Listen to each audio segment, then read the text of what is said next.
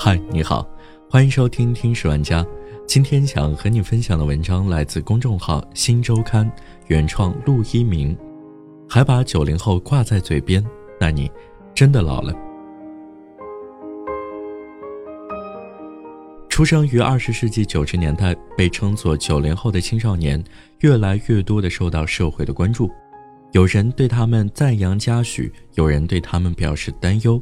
也有人认为他们是在以自己的方式诠释自己的青春。不管怎样，九零后终将担任起社会和历史赋予的重任。这是二零零九年天津高考作文我说九零后材料部分为九零后下的判词。零九届是天津高中新课标改革的第一批毕业生，其中大多数是九零后，彼时正值青春年少的九零后是全社会的焦点。十年后，关于九零后讨论的最多的话题变成了第一批九零后即将三十岁。类似的感慨其实在二零一七年底就已经不绝于耳，那一年的话题是最后一批九零后也已经成年。然而你真的很难说九零后中普遍存在着的怀旧情绪就是在无病呻吟，尽管他们已经失去了为赋新词强说愁的少年身份，但他们的青春的确是值得怀念的。毕竟九零后可能是最后一批拥有集体回忆的一代人。饭圈常常用有壁这个词来形容那些不可跨越的鸿沟，被无形的壁隔开的两拨人，互不理解也很难转换。在充满科技感的二零二零年，不仅流量和演员之间有壁，普通人的认知之间也是如此。这届年轻人上网冲浪最常用的缩写 N S D D 的真实含义，并不是你是弟弟，你宋丹丹，你手短短中的任何一个，而对内地娱乐圈知之甚少的人，大概也很难理解帝国不是哪个国，而是三个人。巨 C 也不是哪位性感女星，而是你表情包里的那位梳着灰色分头，跟篮球有着不解之缘的男偶像。同样的，如果你不是德语女孩，看到戈登、钱权、陶变文学之类的词，大概也不会露出什么异样的表情。可以说，这样广泛分布的壁重新定义了流行文化，只有在一部分人中间流行的文化。时至今日，人们似乎已经对这种信息隔离习以为常，但回想起来，九零后那个时候可不是这样的。他们拥有共同的集体回忆，并且不以贫富差距为转移。同样看杂志，有钱就买 八点八 元一期附赠玩具的米老鼠新刊，没钱就买十元三本右下角打孔的过刊。杂志会打折，但快乐不会打折。同样的集卡片，有钱就直接买上一箱干脆面，只留卡不留面，没钱也可以替人跑腿蹭重复的卡。当然结果都是一样的，急不急。同样的看电视，有钱就自己打电话给电视台花钱点播，没钱就守着电视台祈祷别人点播的自己想看的动画片。当你觉得看片毫不费力的时候，可能是有人在替你负揍前行。首播于二零零六年的大型古装情景喜剧《武林外传》至今依然拥有超高的热度。或许在十四年间，这个江湖虏获了不少新观众，但对他爱的最深沉的永远是以九零后为主的第一批腐竹。经历过首播的观众可能会记不清《武林外传》的开播时间是二零零六年一月二号，但一定会记得它的大结局是在那一年的除夕夜。那一年你没有拒绝《武林外传》，那一夜你伤害了春晚。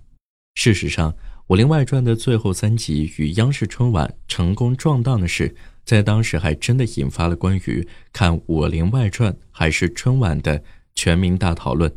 面对想看的节目撞车，九零后才做选择题，零零后当然是全都要。只不过，如今熟练地运用手机、笔记本、平板，同时追三台跨年晚会的年轻人们未必比当时那些只能守着一台电视收看大结局的九零后们更快乐。当人们回望惊觉二零零零年已经是二十年前时，也惊诧于当时的华语音乐市场的极大繁荣。在惊讶于短短一年是怎么塞下这么多好歌的同时，也有不少人发出林月如一样的感慨，原来我已经老了。有人用了这样的一个类比，跟今天出生的孩子讲八十年代的事，已经相当于给我们这代人讲二战一样遥远了。人们对于时间的流逝很难有实感，直到看到曾经熟悉的一切纷纷离场，才惊觉为时已晚。比如各种小游戏，他们对于九零后的意义就像聊天室之于七零后， B B S 之于八零后。陪伴再久总要分别，就像歌词里唱的那样，从前从前有个人爱你很久，但偏偏风渐渐把距离吹得好远。现在人们在痛斥腾讯的骚操作时，常常说鹅没有心，鹅死了。然而在陪伴过九零后的小游戏里，仅腾讯一家就关闭了太多。二零一三年十月二十四号好友买卖下线，二零一八年九月十五号 Q Q 宠物下线，二零一九年十二月三十一号 Q Q 音速下线。一个时代结束了，这是人们最常发出的感慨。而时代从未结束，只是历史舞台打向九零后的聚光灯日渐暗淡了。早两年，九零后还是互联网的宠儿，频频出现在各大公众号的标题中。第一批九零后身体已经垮了。比起九零后招谁惹谁了的躺枪感，今后九零后们品尝的更多可能是失落。伴随着互联网的目光开始移向零零后甚至一零后，即使最年轻的那批九零后也已开启与年轻人这个身份漫长的告别，逐渐成为事实中年。更何况第一批九零后已经迈过三十岁的门槛。与大多数语文高考作文题目一样，开头提到的我说九零后也免不了被网友恶搞，炮制出一篇零分作文。你不是要我说九零后吗？ 九十一、九十二、九十三 就这样一直凑到作文要求的八百字。老师，时间到了，我该回家吃饭了，明年见。后来再回顾起这起社会热点事件，有专家认为这种零分作文正是突出体现了九零后身上那种顽皮恶搞的心理特征，说白了就是叛逆呗。当年九零后人手一本的杂志不是读者、意林、青年文摘，而是格言，后者千元千字的稿费标准，不少主流媒体至今依然望尘莫及。而格言的最大特色就是每一期封面上的格言新说，堪称首届杠精培训班。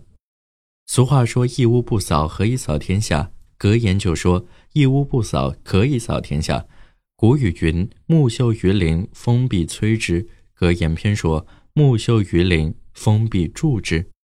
可以说叛逆和不被理解是九零后的一体两面。十年之后，非主流风靡网络时，年轻人就有一句，当非主流变成主流，我依旧非主流。如今的九零后依旧叛逆，而叛逆的最新形式是用怀旧的方式来对抗流行，无论是还原当年配置重温魔兽，还是复刻出阉割了杀毒功能的瑞星小狮子，还是微博上的千禧 bot 一九八零 S 至 二零一零 S 等账号动辄四五十万的粉丝量，都说明了九零后怀旧的力量有多大。简单的重复总会让人觉得逆烦，总有那些眼神贼好、脑洞贼大的不放过蛛丝马迹，热衷于对童年回忆进行解构。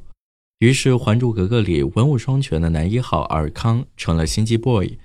情深深雨蒙蒙完美的书桓成了胜负和自学成才的 P U A 渣男。如你所见，那些九零后所熟悉的歌词、台词或者网络流行语，每隔一段时间就被营销号们抛出来，并配文看得懂的人都老了，转发者众多。大家这是承认自己老了吗？恰恰相反，这种渴求寻找共鸣的心态是这么多人都知道，我还没有老吧。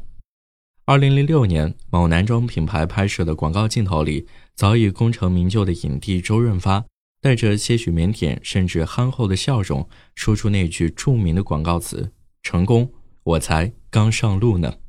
一转眼，当年电视机前的小朋友们也已经到了人生的转折路口。二零二零年来了，九零后的你还可以迷茫，但不必慌张。奔四，我才刚上路呢。好了，这就是今天的节目，感谢你的收听，我们下期再见。